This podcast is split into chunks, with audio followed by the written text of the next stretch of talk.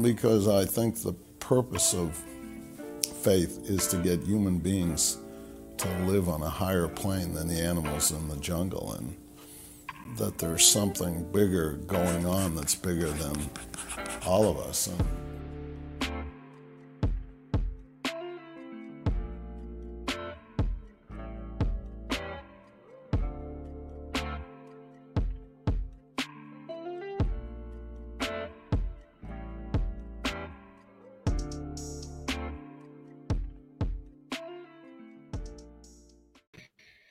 And we're back.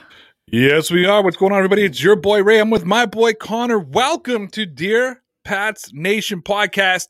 And our boy Tyson over at Master Work sends his regrets. He's not going to be able to make it today. Uh, always sucks when he uh, can't, but you know what? It is what it is. And Oh, uh. We'll have him on next week. Make sure you guys go check out his new podcast called Patriot Success- Succession. Succession. He has it over on his YouTube page. I'm a big fan of his first episode. I was really going to hopefully give him a chance to really push it tonight, but uh, he was out there talking about the whole Robert Kraft draft, you know, comments and the Brady comments and the pressure on Belichick. And make sure you go check that out. And he did like us and took some audience conversation. Really, really good show. Make sure you go check that out over at Master at Work here on YouTube. Uh, before we go any further, I want to remind everybody to check out our Patreon page over at patreon.com slash DPN Sports, where Sunday through Thursday, Connor and I do an exclusive podcast only for Patreon members. You'll get that every single night of the week on Sunday, well, every single night, Sunday through Thursday, and every two weeks, we do a exclusive live stream only for Patreon members. You can hang out in the chat like our normal podcast, or you can come right on screen with us and talk. Two weeks ago, three weeks ago now, I guess, we had guys on. We had nine people on chatting with us, and Connor and I We just did. sat back, let everybody talk, jumped in periodically. We will be on this Friday at 8:30 p.m. Eastern Time and next Friday at 8:30 p.m. Eastern Time because we took Good Friday off, so we want to make it up for everybody. So we're doing two straight weeks. And before we start, I want to remind everybody to go check out our merch shop over at teesprings.com slash stores slash DPN and make sure you get your Ray No Source t-shirt. It is a fine looking t-shirt. You can also pick up some other Dear Pats Nation goods. Just stay away from that Connor No Source t-shirt. Oh, Get that Ray No Source. Anything you want to pitch, Connor? I have a I have a no source T-shirt out there with a picture of me from third grade. Just remember, one day that that shirt is going to be worth a lot of money. So get it now while you can. Well, you can make the decision whether you want a shirt of Connor from grade from third grade or Ray from third grade. So they're out there. Uh, just so everybody knows, I have pulled into a tie with Connor now, so we are back tied Wow. on our on our stuff. And just in case you guys want to see and hear about it, uh, why don't we just take whatever 15 seconds and learn a little bit more about the Dear Pats Nation merch shop. Support Dear Pats Nation in style by gearing yourself up with some DPN merchandise over at teesprings.com slash stores slash DPN. We have left the link in the description of this YouTube video and on the podcast. Chevy's done such a good job with the merch and the intros Oh, and all that stuff. And he just sent me, I have to download it. He's like, I, I'm, he said he fixed the intro. I laughed and said, I didn't realize anything was wrong with it. That's what I was just going to say. I'm like, hey, there wasn't anything wrong with it, in my opinion. but uh, we went there and he's offered to run our Facebook page, which I'll probably be taking him up on in the next uh, couple of weeks once we figure that piece out. But uh, Chevy Chevy on Productions, see him over on YouTube too. He does uh, some breakdowns of things. Chevy on Productions, uh, go check him out. Uh, Connor, we've done four minutes of nothing. Perhaps we should maybe talk a little bit of New England Patriots now. I think that's why the people are here. Yeah, for the most part, I think they just like to come see our faces. Uh, yeah, well, my face. You can't see your face at all. and for those of you listening, for those of you listening on the podcast, Connor moved his microphone. That's one of our biggest things that we get from people is you not showing your face. My face, you can see my face. I just my microphone doesn't have a good setup here. I'm I'm cramped in. It's all good. Uh, so yesterday we talked a little bit about Robert Kraft and you know the whole we need to draft better and we need to have a new plan and I think I'm seeing a new plan and you and I did a big extensive conversation on it. And then today we heard, I think it was Albert Breer who reported it, that Bill Belichick is taking a different approach to the draft this season. And more in particular, he's being more collaborative with his staff, which tells me that in the past it was uh, the Bill Belichick show. It seems Right. like Bill Belichick made the final calls. We've heard things in the past, especially since Brady left. You know, it seemed like every reporter on the market wanted to air some dirty laundry about the New England Patriots. And one thing we heard was scouts were basically hitting the deck because they did not want to stay in New England because they didn't feel like they were being listened to. We learned some, I can't remember if it was during the season or after the season or at some point when the playoffs were on and the season was over for the Patriots. We learned that the reason N'Keal Harry was drafted third second overall by the New England Patriots was because he aced the interview. Right. Whereas some of the other receivers who have already shown they're going to have fantastic makers were passed on because of pedigree, be, or passed on because of the way they interviewed, I guess. Right. Now, I always find that one funny because I think it was Rob Gronkowski that when the story was told, he fell asleep during his, his interview at Gillette Stadium. right. Yeah. He went on the floor and took a nap during it. Could you imagine if Gronk wasn't drafted by New England and drafted somewhere else, and we found out that the reason he wasn't drafted by the Patriots was because of he didn't do well in his interview? uh, we would still be hearing about that to this day, despite the fact that was what a decade ago. Yeah, because we normally hear the we could have had DK or we could have had That's Chubb, a big one. but yeah. now we'd be hearing we could have had Gronk. Well, the good news is we had Gronk, regardless of his interview. Yep. Regardless of that, we had probably the greatest tight end in the history of the uh, NFL. I think it worked out pretty well. Yeah, I would say so. So, what do you think about Bill Belichick col- collabor- collaborating? That's a good word. Collaborating and working closer with his staff this year. Obviously, he's sent Josh McDaniels on his own to go scout quarterbacks. I think he was out seeing Kyle Trask by himself. They both went and saw Mac Jones in person. One of their top scouts went over to Ohio State to see Justin Fields. We know that they had scouts at Trevor Lawrence's pro day. Even though the Patriots have no chance of getting Trevor Lawrence, and they know they don't have a chance, as I've said in the in the past, I believe that Trevor Lawrence sets the bar for the Patriots, and they're comparing every other quarterback to him. Yeah. So, what do you think about this new approach by Belichick? I think it's great. I think it's good. I think it's probably overdue as much as I've trusted Belichick. But like we've we've said or what at least what we've heard is for the most part, he didn't really pay that close attention to the scouts. He kind of did whatever it was that he wanted to do regardless. But the scouts do that job for a very specific reason because they're very good at scouting talent and deciding who should probably be drafted. So I know obviously we keep harping on the N'Keal Harry one, but there have been other ones where they could have drafted so and so. And who knows if behind the scenes, the scouts were telling Bill, hey, look at AJ Brown. Hey, look at Nick Chubb. Look at this guy. And then Bill kind of still did his own thing and said, yeah, yeah, that's great. Let's still draft whoever it is that I want. So I think it's a good thing that he's going to kind of listen to everybody and be more collaborative going forward. I, I think it can only help the team.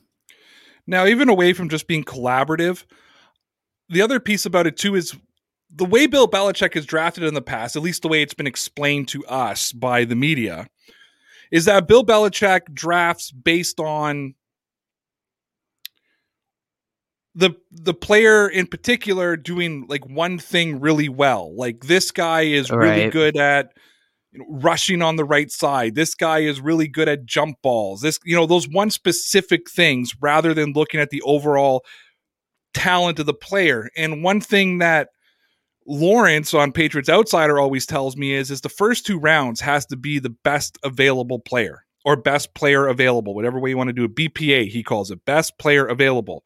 Obviously, at the position you're trying to draft. So let's say the Patriots don't draft up and they're at number 15 and they look at their needs.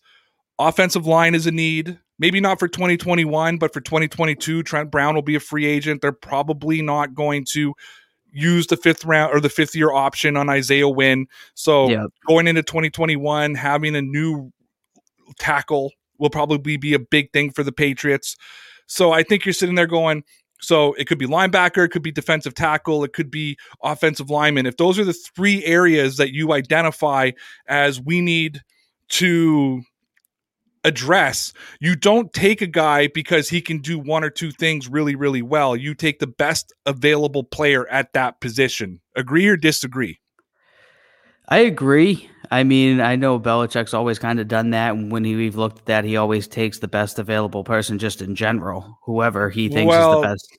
Whoever he thinks is the best based on a certain skill set. Right. Where I think what Lawrence is saying is is if 31 other teams have this guy as the number 1 or number 2 defensive tackle in the league, you're not looking for scheme fit. He, Belichick takes the best available player based on the scheme fit, based on fitting the Patriots. Yep. That and he's one of the only general managers that drafts like that in those first couple of rounds. Once you get to rounds three, four, five, and six, now you're just draft you're drafting for scheme. You're draft. Right. That's when you draft the guys. So Belichick is basically, from what I it's been explained to me, has taken the same approach in the first round and the fifth round. Yes, right. Whereas most teams will take the best player available, will make this kid fit the system rather yeah. than he needs to come in fitting the system.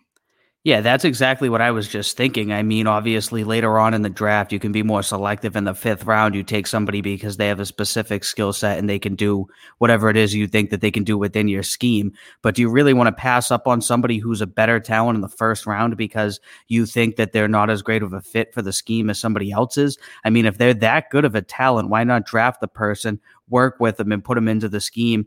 You, you know, I don't, I, I have to agree with what Lauren said there. It doesn't make much sense to, you know, shy away from somebody who could be more talented because you think somebody else who would go in a later round might fit your scheme better because they change things constantly as well. So I think they should draft whoever is just the most talented guy. Well, let me give you a prime example the Jacksonville Jaguars. Yep. Tell me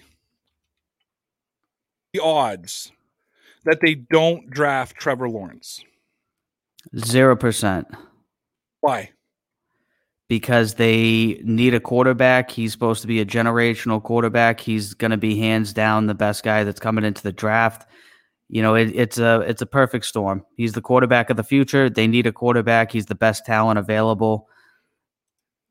So you would you would say then if I asked you, you would tell me they're going to take him no matter what. Yes. Okay. Do you know who the coach is in Jacksonville? Urban Meyers. Do you know what team Urban Meyers coached last before? Uh, he's from college, Ohio State, maybe one of those teams. Yes, the Ohio State Buckeyes. I believe he won a national championship with the Ohio State Buckeyes. He was very successful. I know that. Do you know who one of the top five, what one of the top school, do you know what school one of the top five quarterbacks comes from in this draft? Justin Fields, also from Ohio State, also a quarterback. Correct. Now, Justin Fields went to Ohio State the year after Urban Meyers retired or stepped down. Okay. He's transferred from Georgia, where he was in 2018. That being said, we do know that Urban Meyers tried to recruit him in the first place. Why doesn't Urban Myers take Justin Fields, who would fit his system beautifully? Because it's that Ohio State system. Trust me, the Ohio offense didn't change after Urban Myers. Right. Why doesn't he take him? Because Trevor Lawrence is the best available player, and that's who you pick.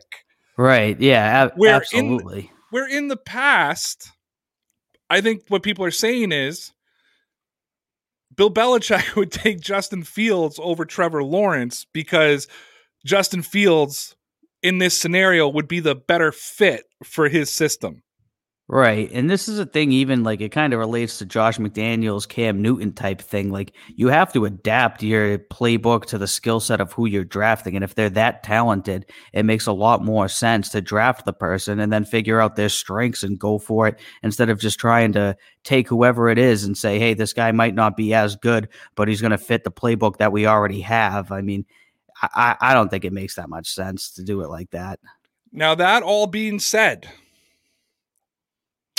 even with the whole Trevor Lawrence example, I think the only position, unless you're picking first overall on an almost guaranteed thing like Jacksonville is, unless you're in that position, the only position I'm not drafting a BPA and I'm looking for the guy who's going to fit what I'm looking for is the quarterback position coming out of the draft. Right.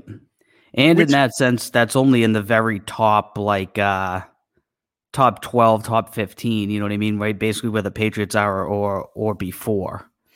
And that's why you could see a guy like Mac Jones go third overall to San Francisco, Yep. whereas people might be saying, hey, Trey Lance and Justin Fields is more talented, but San Francisco may look at Mac Jones and say, that's the guy that's best for our system.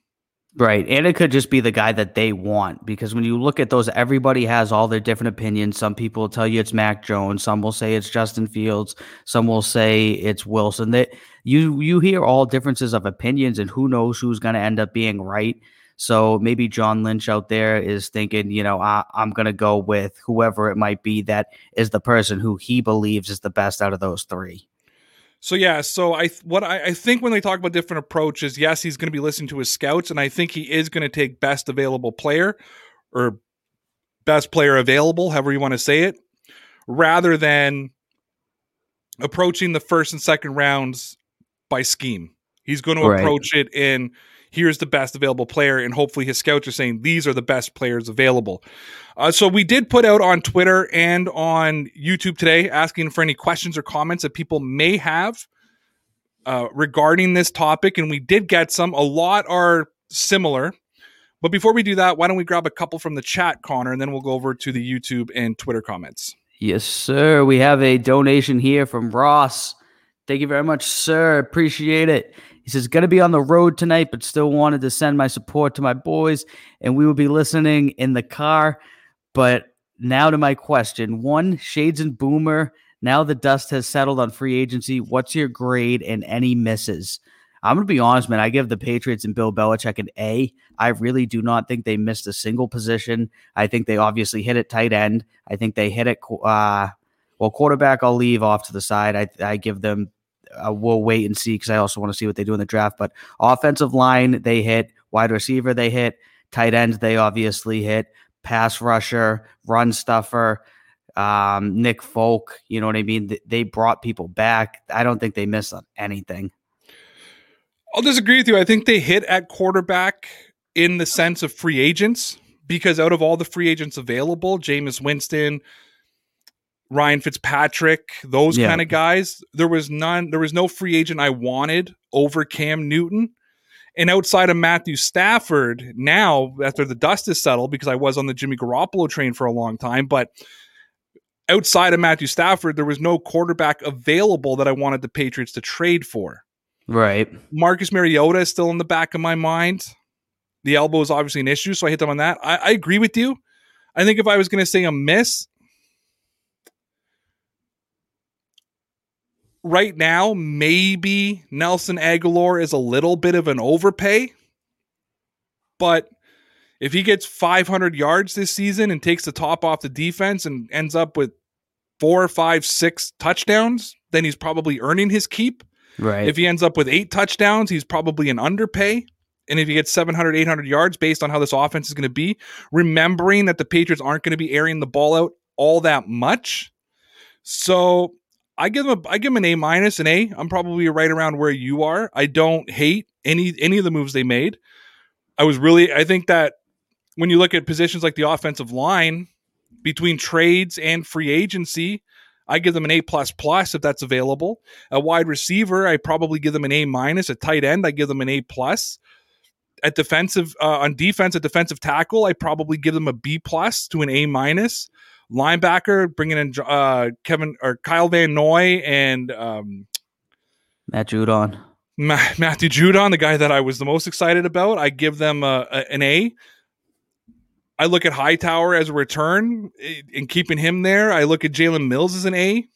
I'm still a little worried about the secondary and whether or not Stephon Gilmore goes because with Jason McCourty now gone, if Gilmore does leave, I think it makes us a little bit thin unless Belichick does have a plan going into the draft. But overall, I don't see a lot of misses. Maybe an overpay on Agholor, but everything else, I think they hit out of the park. Yeah, abs- absolutely, man. That's that's exactly what I'm thinking. It just really wasn't one of the off seasons where they had a lot of swings and misses. And just, I just want to put out something here too, Ross. I hope you're on the road for something good tonight. I hope that it's not your father-in-law. I know that he's I, I don't know if he took a turn for the worse or something else happened. I know that he was he was back under, so uh, we are thinking about you here, and we hope that he's okay. Abs- absolutely, man. Um, we have one here from King Cato, aka Joe. He says, "What if McDaniel slash Belichick are stubborn again, and the Patriots don't change the playbook regardless of the quarterback?" That's actually a good question.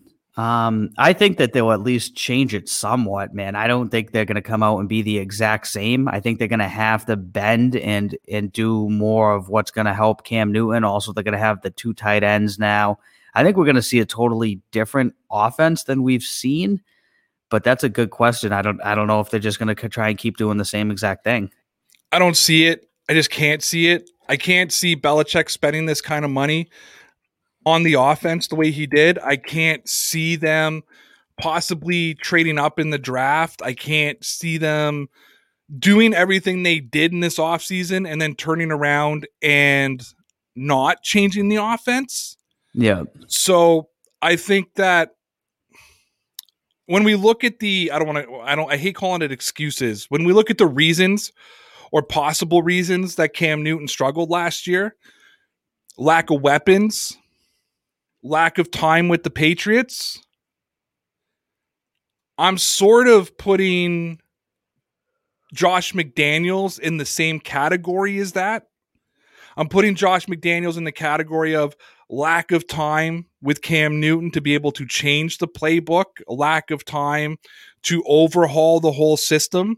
I know that Jarrett Stidham is a bit of a mobile quarterback, but I don't believe that the Patriots were fully prepared to run the I think they were more prepared to run the old system with Jarrett Stidham than they would have with Cam Newton. So I think that they have time to make those adjustments that they didn't have time. And I think not regularly practicing, not regularly having Cam Newton because of either COVID or shutdowns or anything of that nature it's really tough when your quarterback sometimes isn't even at the walkthrough for the game that he's going to start on Sunday because of protocols to start adding new plays and when you're not getting those full repetitions.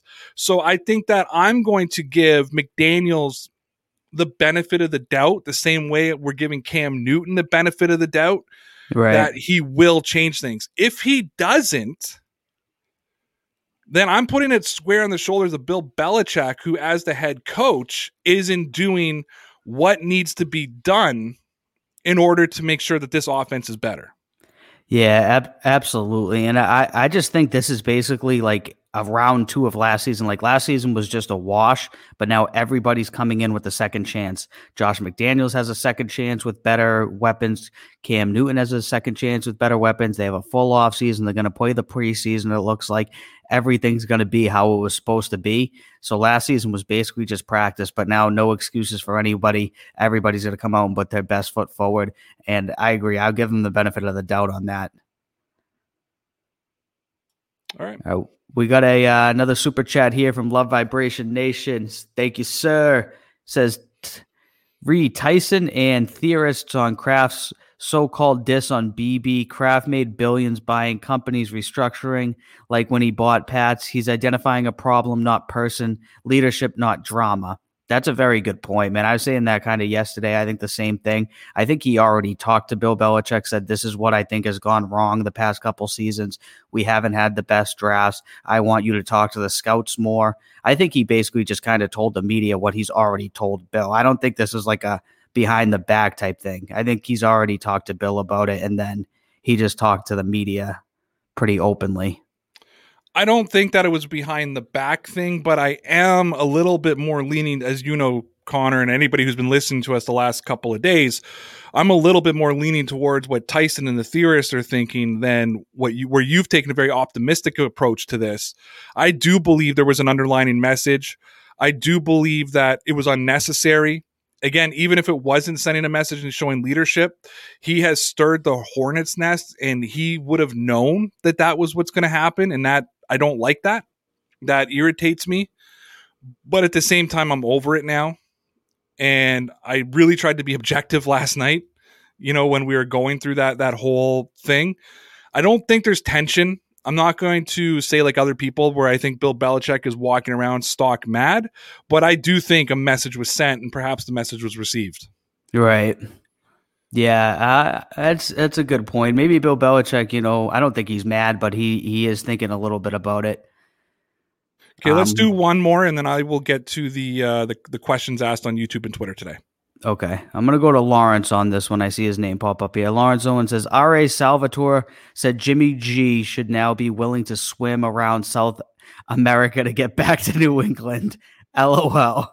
That's a great way to end it. LOL. Uh, I mean, yeah, after all the talent that they've put in this offense, if you were Jimmy G, how could you not want to swim from South America to play on this type of an offense, man? I mean, he has to be thinking pretty differently about it than he was last season or before the offseason started.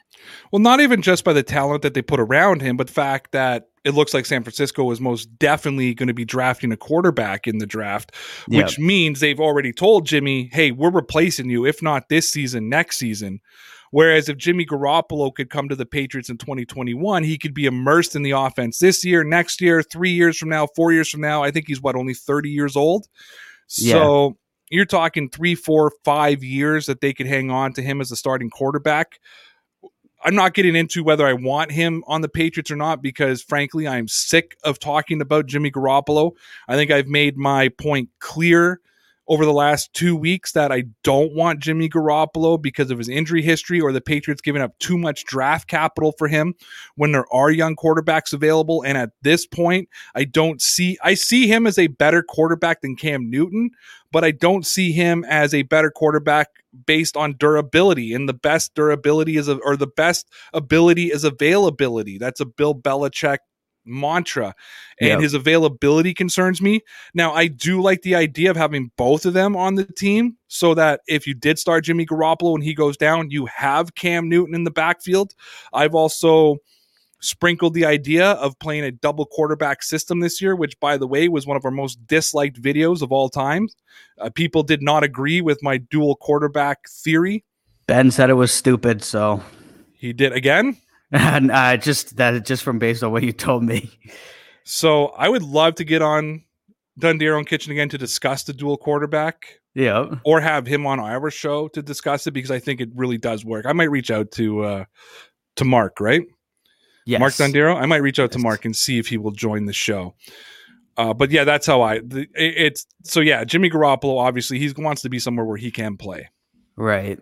Yeah, I, I, I don't blame him. If I was Jimmy G, I would think that I could still play as well. And he might want to come out and prove to everyone that he can stay healthy and he's still a good quarterback, which if he stays healthy, he probably is. Okay, so if we can clear, so Ross, so on we on YouTube and Twitter today, we I put out the co- topic we were talking about. I asked for comments. I probably put it out very late because I didn't get a whole lot back. But Ross, Jack, and over on Twitter, rap debates all asked me the same question, just in different ways. How does the Panthers acquiring Sam Darnold affect the Patriots' chances of landing a quarterback? And Ross asked us again a similar question thoughts and predictions.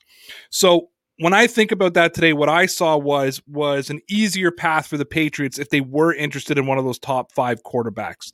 I did at some point believe we could have seen Carolina trade up with the Atlanta Falcons or the Cincinnati Bengals to try to get one of those top fives. With them now there, I now see the Detroit Lions as a very viable spot for the Patriots to trade to. Again, there's wild cards. I'm going to back that up by a tweet that Mark Lynch sent me today. And it came from Brad Kelly, and it talked about the quarterbacks and where the Patriots sit at 15. So Jacksonville is going to draft a quarterback, they're going to draft Trevor Lawrence.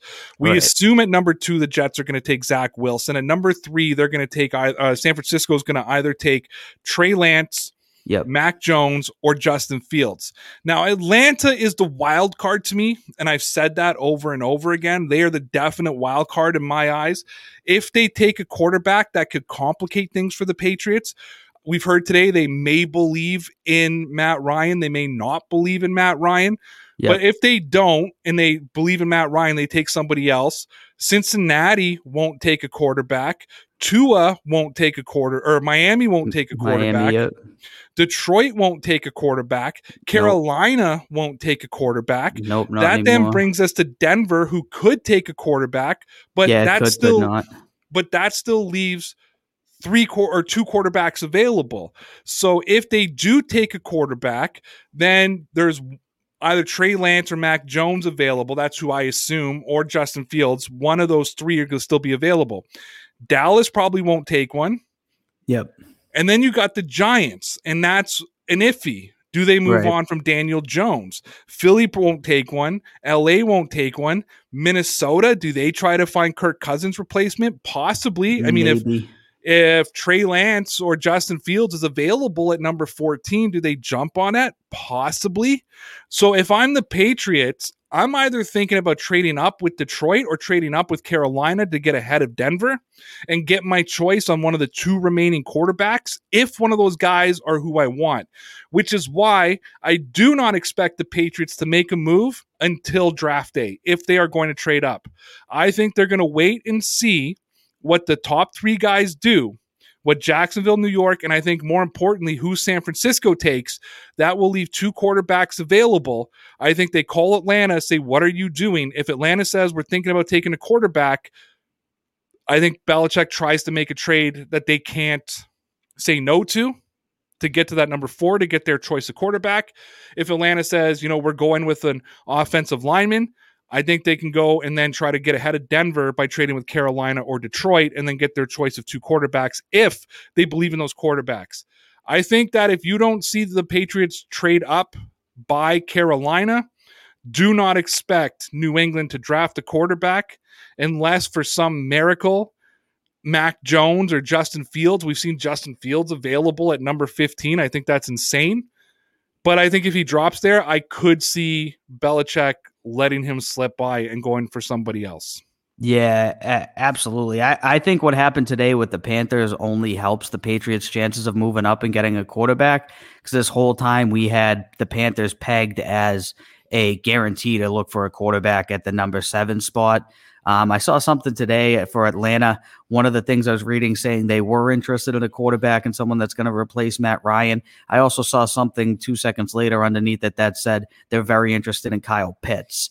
So who, who knows? I look at them as as a wild card. But then there's that stretch there where it's like five, six, seven, eight, where it's people who definitely won't take a quarterback or are iffy. I think Bill Belichick, like you said, is going to sit around and kind of wait and see what happens, see who gets drafted. And if there's the guys that he's been really high on aren't there, I could see him sitting at 15 or even moving back. I think if there's a, the opportunity at seven, eight, six, seven, eight, even four, whatever, his guy's still there. I could I could see Bill Belichick being just as aggressive as he was in free agency and going all out to move up and get whoever it is that's at the top of his list. I am seeing an insane amount of money being put into the super chats right yes. now. So yep. let's go back to the chats and make sure we address these. Wow. Yes, yes, sir. I'll go to the first one I have here. It's um Chevion Productions. Thank you, sir. Thank Much you. appreciation. He says Cam's decision making. Sorry, if to- anybody didn't have to make a donation, it was yes, I, I, I, know. I was just I was just gonna say that. So thank you, thank yeah, you. Ab- absolutely. We should be donating to him, man. Uh, Cam's decision making will have to improve in order to win, no matter what system Josh implements. He was awful behind the pocket post COVID. Let's hope that he pulls it together. If not, deuces. I couldn't agree more. If Cam Newton plays the exact same way that he played last season, post COVID, because the first three games we've talked about a bunch of times, he was phenomenal in Seattle and he was good enough in Miami and the Raiders that if they have this type of a team, they're going to the playoffs for sure if he plays like that. But if he plays like he did the rest of the season, I, I still think they improve, but we're going to be looking at a, a, a 10 and 7 team and a team that's probably going to be fighting for a wild card and might not make it. So it kind of really does not matter unless Cam Newton makes that step forward. I'm on the same page as both of you. I think from a talent perspective, throwing the ball at people's ankles and that kind of thing, you know, I think that was just a lack of confidence with Cam Newton. I think again post COVID because we weren't really seeing that pre. So Right. I'm willing to give him the benefit of the doubt, but 100% decision making was a problem. And and when Lawrence broke down that film room, he, he showed it. He wasn't picking up seven man blitzes. He, you know, I think about, I think it was the Raiders games. This is pre COVID. So this is a perfect example. And this was a bad decision. And I think this is where Chevion is getting at. If you remember that, it was a play that he had to he had to get out of the pocket. Yeah. And he started screaming at Devin Asiasi to move up the field. yes, I do remember this play. And then he he the, it wasn't there. The pass wasn't there. And then he made a pass. I think it ended up being intercepted. It was, yeah, it was. and he tried he tried to make the toss and it ended up being intercepted. The the pass wasn't there. Asiasi Yeah. is in the spot that he wanted. Like that's at that point that Cam Newton needs to get rid of the football or turn up field and try to pick up a couple of yards. Mhm. And we didn't he didn't do that. So I agree 100%. That's where he could get into trouble, especially when plays break down. You need that decision making uh, you need that decision making to be better. Yeah, exactly. And that was kind of like the definition of what went wrong last season. It was like Devin Asiasi's not in the right spot. He's yelling at him to go upfield. He doesn't go upfield. Uh, Cam throw tries to throw it to him anyways and fit it into a, a window that's not there. They intercept the ball and now they're in great field positioning. Just a total breakdown. And that kind of epitomized last season. All right, we have a massive donation here from Ryan Speller. Thank you very much, Mr. Speller. He says, "Great content. Keep up the work, guys." Thank you. This Thank you, sir, man. Thank you. Listen, whether you donate a dollar to us or, or or this crazy amount of money in my eyes to us, like we just we really appre- we appreciate it. I know that we don't say it enough, but we we and we just say thank you because we're trying to move the show along. But we really appreciate that, guys. Like it's, I'm sorry. Abs- Yeah, Absolutely, speechless. man. And it it still blows my mind when people come out and say how much that they enjoy enjoy us coming on here every night and doing this, man. So I I really appreciate it. Yeah, it's uh, it- it's Still, it still amazes me. just the fact that you guys watch us, I think blows our mind more than anything. And then you got Right. guys like like Chevion who did all our graphics for us just because he believes in us, you know, Right. and, and it's phenomenal. And Ross, who is always investing in us and offering research, and McChicken, who's the guy, and we get messages from people all the time, and the Patreon subscribers. It's, it's just crazy. I don't want to turn this into to us gushing or saying thank you, but it really, you know, I I need to digress for one second if we can. Absolutely. When we left Sportscaster, we thought we were done. Right. We really did. We talked about it. We were going to try this YouTube thing out for a couple of months and see how it goes. And if it works, it works. If it doesn't, it doesn't. And you guys made it work, not us. I mean, I think we've changed a little bit as broadcasters or podcasters, whatever you want to call us. But you, you, the audience, is what made this work. You guys are phenomenal. Absolutely, man. So sh- shout out to Ryan. Thank you, man. I appreciate it. Going here from the hook, Mike. He says Pats can very much trade up with Dallas at 10. That's a really good point, too. But I think it's the Broncos at eight. The Broncos make me nervous because I feel like they might stay with Drew Lock, but they might not. And that's just an absolute coin flip because they could have their eyes set on a quarterback and the Patriots could miss out thinking that the Broncos are going to stick with Luck. I mean, with Lock. Um, I don't know. I don't know. I think yeah, Dallas would be a great spot because ten should be a good, you know, a good pick. And obviously, Dallas isn't going to take a quarterback when they just paid Dak. It just wouldn't make sense.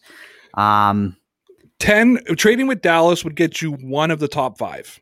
right. and you'd have to be comfortable. So I think that if you get past Atlanta and you like the two quarterbacks available, I think that you don't move or you you try to go with Dallas because again New York could be a bit of a wild card so you want to get ahead of the Giants.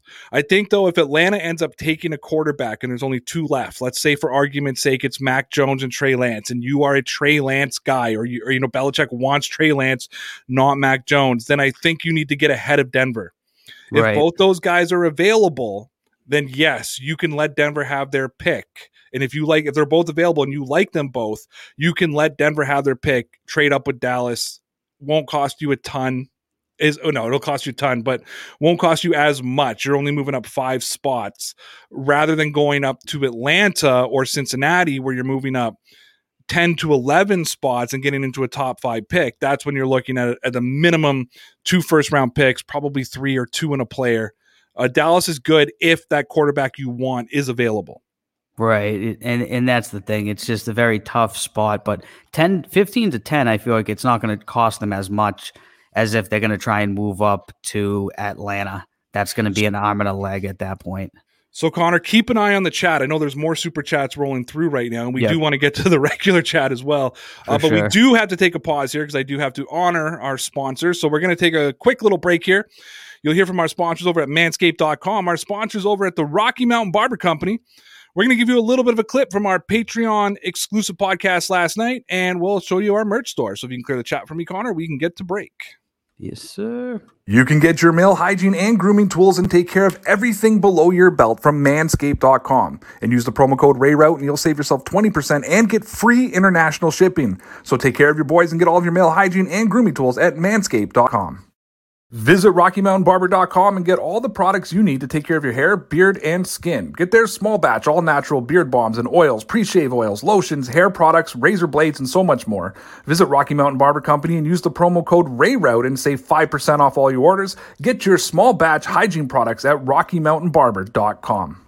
Hey, if you enjoy this clip from our Patreon exclusive podcast, you can head over to patreon.com slash DPN Sports, where Sunday through Thursday, Connor and I record a exclusive podcast for Dear Pats Nation Loyalty Club members. What do you think about that comment though? I, I completely agree. I mean, he was he was obviously fantastic versus the Seahawks. He looked like he was MVP style Cam Newton. He was very good versus Miami, the first game of the season. He ran the ball all over him. And in the second half of the Raiders game, he was also very good. So the first three weeks, I would have said Cam looked, he looked like he was legit. And then COVID and the whole thing and everything just completely unraveled.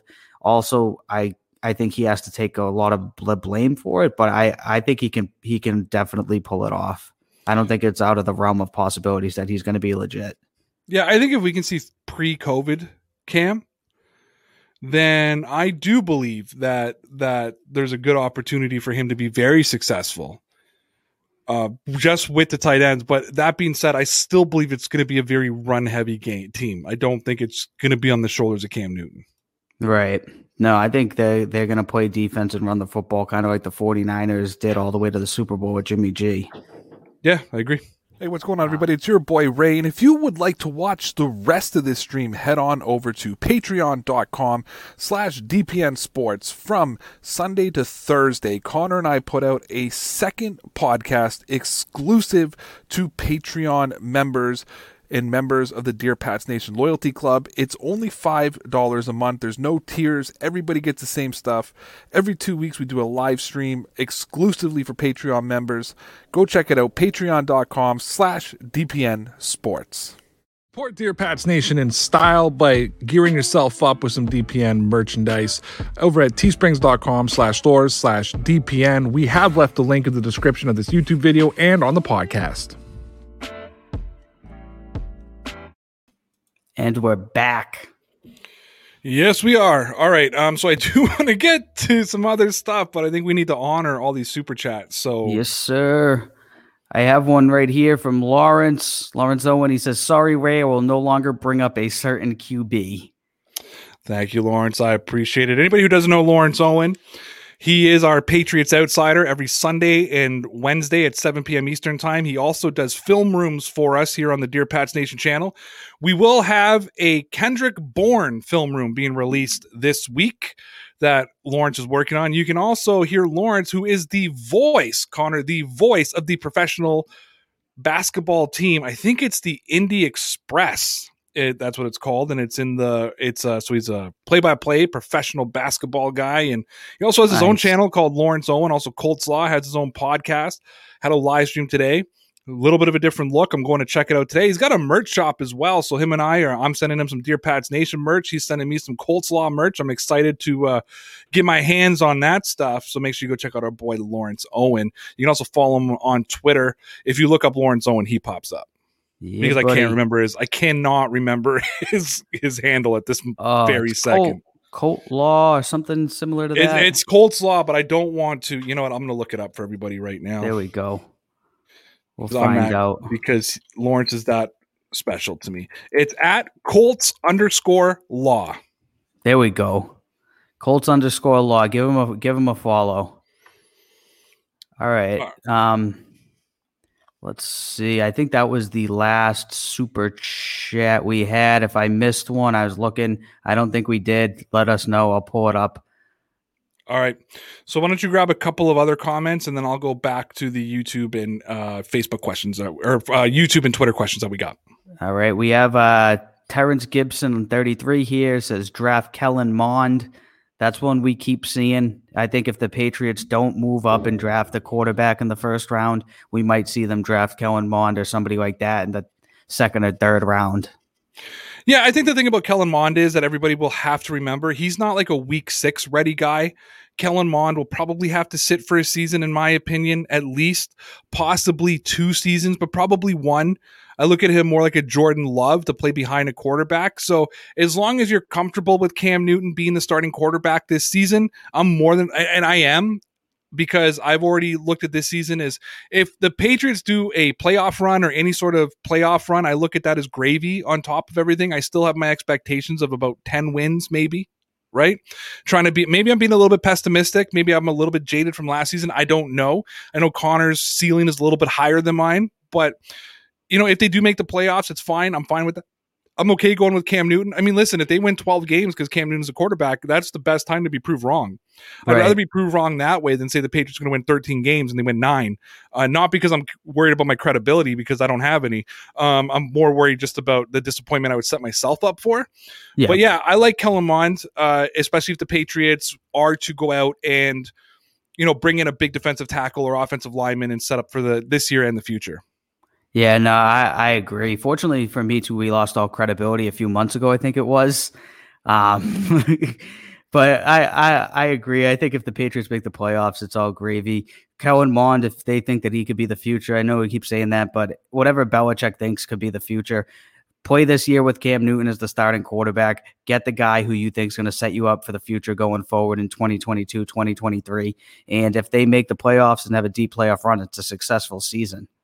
Okay, let's do one more and then we'll get to uh, one of these questions here on YouTube. All right, I'm going to bring this one up because I've seen this a lot on here, just in different variations. Uh, Tanner Matson says, "Could you see New England going after Teddy, Teddy Bridgewater, or do you not think he would be any better than Cam?" You nailed it on the head for me. I don't see Teddy Bridgewater being an upgrade to Cam Newton. I think they have similar styles. Cam's already familiar with the Patriots. I just don't see it being worth it. Teddy Bridgewater also scored a pretty big contract with them, so he's owed quite a bit of money. I, I just don't see the benefit of them going and getting him when they already have Cam. Lawrence did a really good breakdown on Patriots Outsider yesterday, which made me think of things a little bit differently. And a couple of the different things he said was this. Uh, the first one being when you look at a quarterback who's available, making a trade, say, for Jimmy Garoppolo, because you're going to give up some draft capital. Do you like Jimmy Garoppolo more than Mac Jones? Do you like Jimmy Garoppolo more than Trey Lance? Do you like Mac Jones more than, or uh, do you like Jimmy Garoppolo more than Kellen Mond? That kind of thing. When I look at Teddy Bridgewater, I would rather go with Kellen Mond next year than go with Teddy Bridgewater next season. We already Right. have Cam Newton. He's the only assets we're giving up is money and salary cap, and it's not a lot. So I don't have a problem with going with Cam Newton this year and and bridging for a Kellen Mond or bringing in one of those top five if that's the direction the Patriots go. Bringing in Teddy Bridgewater, you're going to be bringing in some sort of, you're going to be going to have some sort of draft capital, even if it's a sixth round pick. And I don't see him as an upgrade over Cam Newton. No, that's that's the thing for me either. I don't just don't see it being an upgrade. It's going to be more money. It's going to take some sort of some sort of capital to get him. It just doesn't make sense uh, for for me at least. Like, I want to remind everybody that Carolina picked Sam Darnold over I Teddy Bridgewater. And right? I'm not even trying to say it as a joke. right. They looked at Teddy Bridgewater and said, We think we have a better chance to win with Sam Darnold as our quarterback. Which, by the way, I like the Sam Darnold trade to Carolina. I've been saying that he needs to go to a small market. That's been one of my big things that he needs to get out of New York. He can't go to Boston. He can't go to LA. He needs to go somewhere where, yes, football is key, but it's a small market. He's not under the spotlight all the time. And I think that Carolina is a great spot for him. So Anthony Caban, I think that's his, uh, I said his last name correctly, sent us this, said, Hey, Ray, if we weren't able to move up and draft a quarterback or get a quarterback at 15, what position would you like Bill to address in the draft? I'm hoping for a wide receiver or a coverage linebacker like Zaven Collins out of Tulsa. So I'll go first. I would prefer a beefy lineman, either a defensive lineman or an offensive lineman uh, a tackle on offense to replace Isaiah Wynn or Trent Brown next year, depending what direction you go, because both those guys will be free agents. I'm going to go under the assumption right now that both those guys maybe don't return to the Patriots. So you're going to have to replace your offensive lineman. So getting somebody this year who can step in and play tackle, or if you want, if there's a really good guard available, you can you know, kick Mike on Onwenu over to the tackle position, or go for one of those defensive tackles, maybe that kid out of Alabama, somebody who can really stop the run. But also, one thing about the NFL today that the Patriots aren't doing that other teams do, you see it a lot in LA with Donald there, is getting pressure up the middle it's one thing to get pressure from the edge and, and pressure from the linebackers, but having a defensive lineman who can dominate the offensive line and get pressure on your quarterback. We saw Adam Butler do it a little bit neck last year, but not the way I really wanted it. Right now, the Patriots' defensive lines, in my opinion, is really set up to stop the run, which is important because the Patriots weren't stopping the run last year. But the Patriots also weren't great at pressuring the quarterback. So I'd love to see them maybe get a defensive lineman who could. If they don't get one of those quarterbacks, again, then take a Kellen, uh, Kellen Mond in the second round. Not a fan of Kyle Trask. Right. And it, it's hard for me because before free agency, I thought they had a ton of holes to fill. But now I'm thinking if they don't get a quarterback, I'd like to see them just get whoever the best person available is. Um, maybe Micah Parsons is somehow still there. Kyle Pitts is still there. You know, maybe Jaylen Waddle's still there. So I would be open to them taking a number of people. I think the biggest hole for them to fill is quarterback. But if quarterback's not going to be there, then I would be happy if they would go out there and get any of those guys. Um, it, it, it, doesn't even matter to me. Any anybody who's very talented and is going to help out the team for the long run, uh, I'm all for it. I just think the biggest hole in that first round is is quarterback now. And then we got one more from Ross here. He says top three holes or depth piece positions you want from the draft other than a quarterback. And we sort of just addressed it. So for me, mm-hmm. I have four. I have a tough time making it three because I'll, so I'm gonna give my four, and you guys can decide what are my top three. But defensive lineman and offensive lineman for the reasons I just gave. Yeah. Linebacker is one. Again, getting Micah Parsons. Dont'a Hightower, maybe one, two seasons left before he's probably going to retire, or Bill Belichick moves on from him. We know he'll move older players. So definitely somebody who can replace him. They can't just go forward with Ja'Whaun Bentley. Guys like Kyle Van Noy aren't going to be around forever. He's on a one year deal. If he has a really good season, he's probably going to go sign for a fortune somewhere else next season because that's what guys do. We saw Jamie Collins come back, kiss up, you know, kiss and make up with Bill Belichick and sign a big contract in Detroit.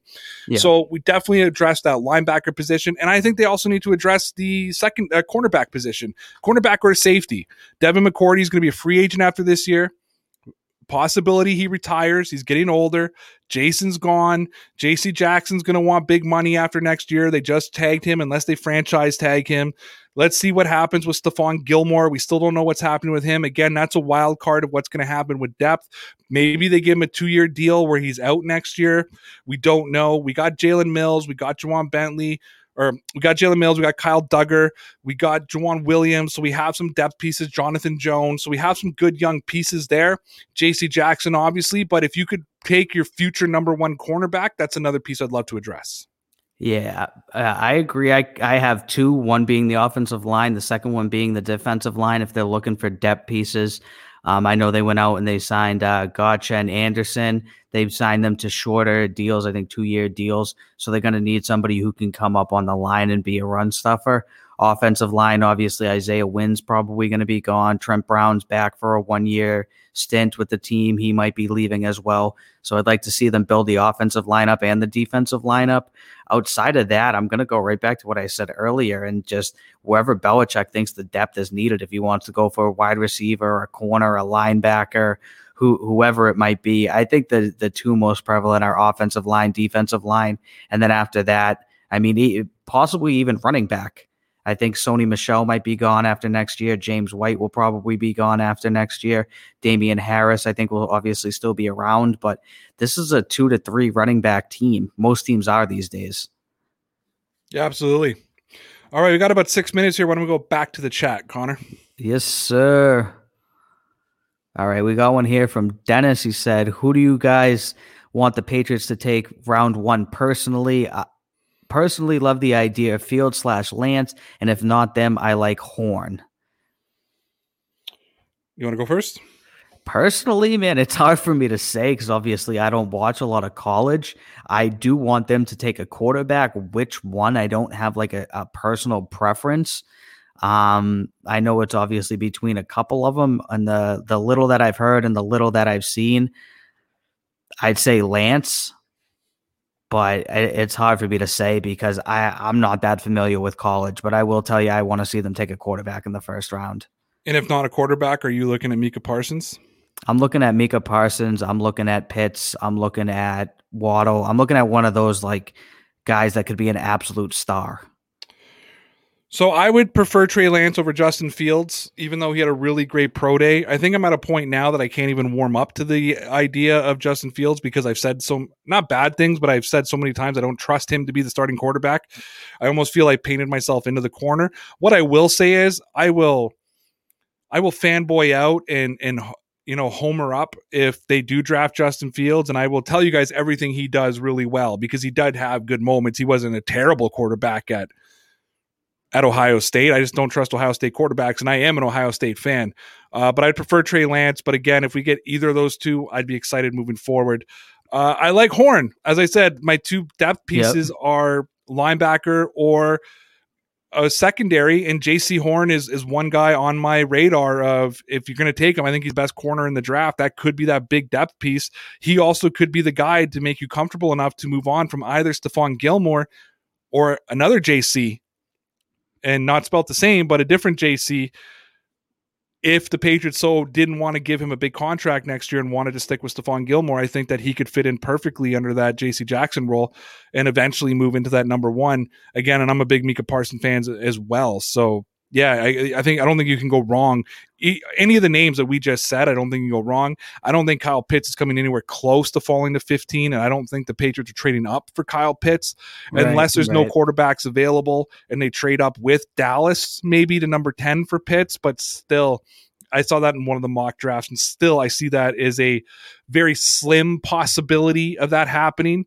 And frankly, I just don't think he's going to be available. Waddle could be available. I don't think DeVonta Smith is going to fall there. But for me, if one of those guys aren't available, yeah, I would love Jaycee Horn. I would love Micah Parsons. I would love a big defensive tackle. I would love a big offensive lineman. I think they're gonna be they're gonna be good with whoever they get in the first round this season, regardless. But be be interesting to see, obviously. Uh, Ricardo here, shout out Thank you very much. Says if we pick at four, who would you pick between Fields, Lance, or Jones? Or do you think we pull a surprise like Pitts? Um, so we were kind of just talking about. I I I think that if they move up to four, they're one hundred percent taking a quarterback, and I think they're going for either Fields or Lance at that point. I don't know if Jones is gonna they're gonna have to move all the way up to four to grab Jones, but yeah, your boy Mike put that out the other day too. That he um, said what? Oh, Mike Mike Mags. Yeah. Oh, he put that he, he put that out on Twitter the other day too that he could see the Patriots trading up to four or five and taking Kyle Pitts and shocking everybody. I don't think it's happening. I'm on the same line as you. I think if you're trading up to fourth or fifth, you're trading up to fourth or fifth to draft a quarterback. I don't see a situation yeah. that you're trading up for Kyle Pitts, especially considering you just signed Jonnu Smith and Hunter Henry. I know that I've said I see him as a wide receiver, not a tight end do you bring him in to be your third tight end and just have the a triple headed monster? You know, a three headed yeah, monster rather than a two headed monster. I just don't see the Patriots doing that. And as for Fields, Lance, or Jones, again, Trey Lance is my guy. I would probably put Justin Fields as my second and, and Mac Jones as my three. Yes, sir. Shout out to Matthew Parker here. No comment, just a donation. Thank you, sir. Let's see. We had another one that just came in. It is. Chat is bumping tonight. One from Love Vibration Nation. Thank you, sir. Says Cam is starting. We need a veteran backup that can win some games just in case. In my opinion, Stidham or rookie isn't that guy. Need depth. Um, I think that the rookie could potentially be that guy. Maybe not this season. They're going to come in and be prepared to play just like that. But I think it would be, I would feel very comfortable with it being Cam Newton, a rookie, and then Stidham being the third guy if they decide to go with three quarterbacks. It would all depend when you need to bring in the rookie. Mac Jones, I believe, is probably NFL ready. The three quarterbacks I see as NFL ready is Trevor Lawrence, Zach Wilson, and Mac Jones, which is why there's a lot of people who believe San Francisco is drafting Mac Jones, hoping that he beats out Jimmy Garoppolo during training camp.